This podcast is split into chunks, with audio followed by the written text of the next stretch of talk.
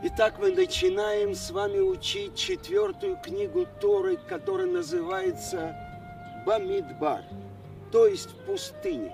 Дает определение пяти книг Торы наш учитель Рамбан. Первая книга – это книга отцов, это книга наших працев, идущих прямо с Творцом. Книга Шмот и книга Ваикра – это выход из Египта и получение Торы и служение в храме. Книга, последняя книга, книга Дворим, повторение Торы, книга подготовки вступлению в землю Израиля. Какое же место занимает книга Бамидбар? И объясняет Рамбан.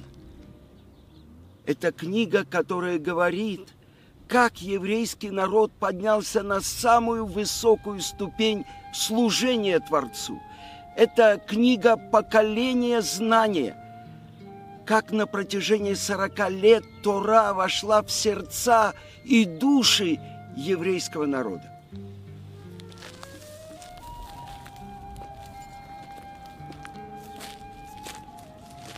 И так говорит пророк Ильмияу.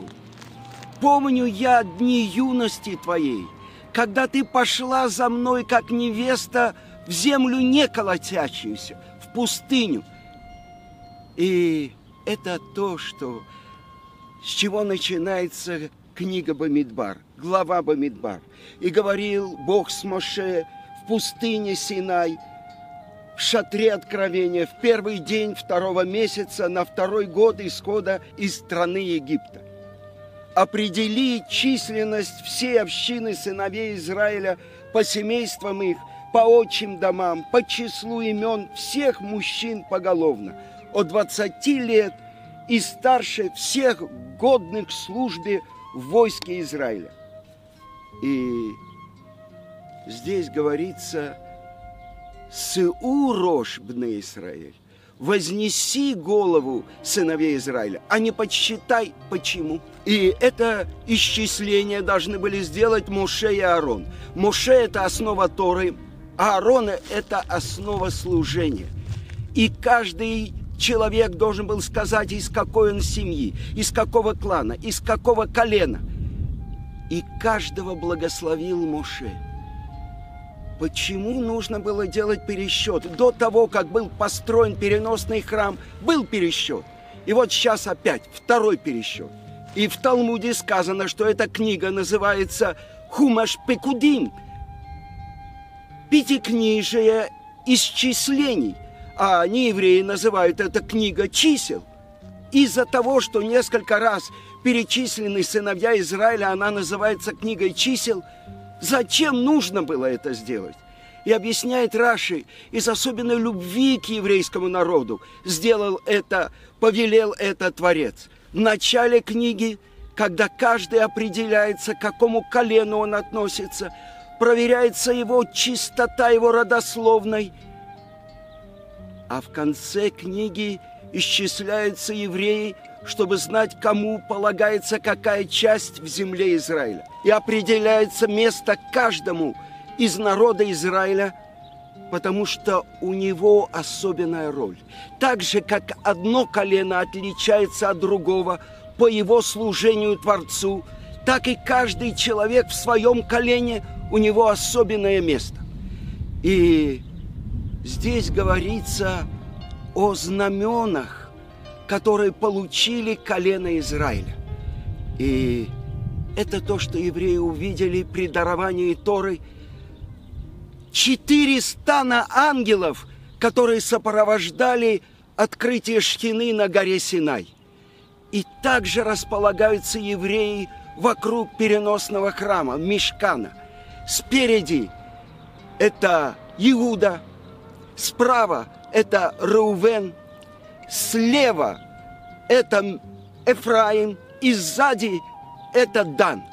И с каждым из них еще по два колена.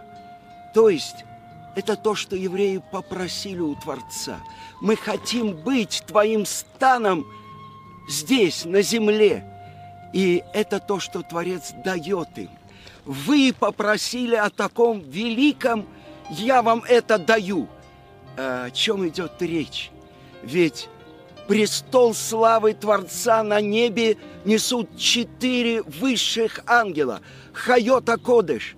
С правой стороны лев, с левой стороны бык, сзади орел, а спереди лицо человека.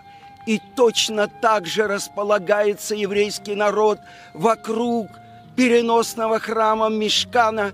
Они окружены армией левитов, которые охраняют вход, а с четырех сторон это четыре стана сыновей Израиля. И также они будут переходить в пустыни. Когда поднимается облако славы Творца, снимается еврейский народ. И именно таким образом идет, и у каждого из них свое знамя. Потом народы мира выучат это от евреев. А сейчас мы точное отражение небесного воинства на земле. Так поднимается еврейский народ и передвигается в пустыне. Но ведь вся книга Бамидбар говорит о разных прегрешениях еврейского народа. Э, разведчики заставляют еврейский народ плакать. Э, Корок выступает против Моше. Евреи требуют мяса, э, говорят горькая вода. Все сплошные, как будто падения.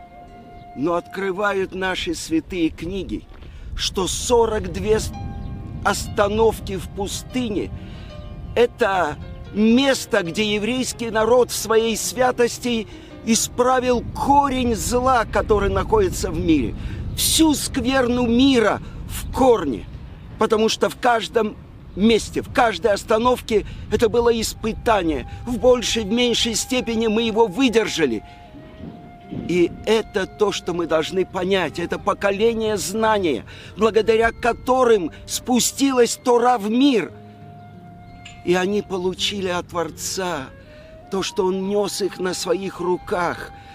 Четыре облака окружали их со всех четырех сторон. Сверху шло облако, которое защищало от жары, а снизу, которое убивало змеев, каракурдов, скорпионов и выравнивало им дорогу. С ними шел источник воды. Хлеб они получали с неба.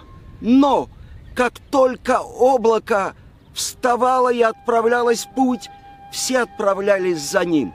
Это просто. Только что мы пришли, только что разгрузили наши телеги, установили все, наши шатры.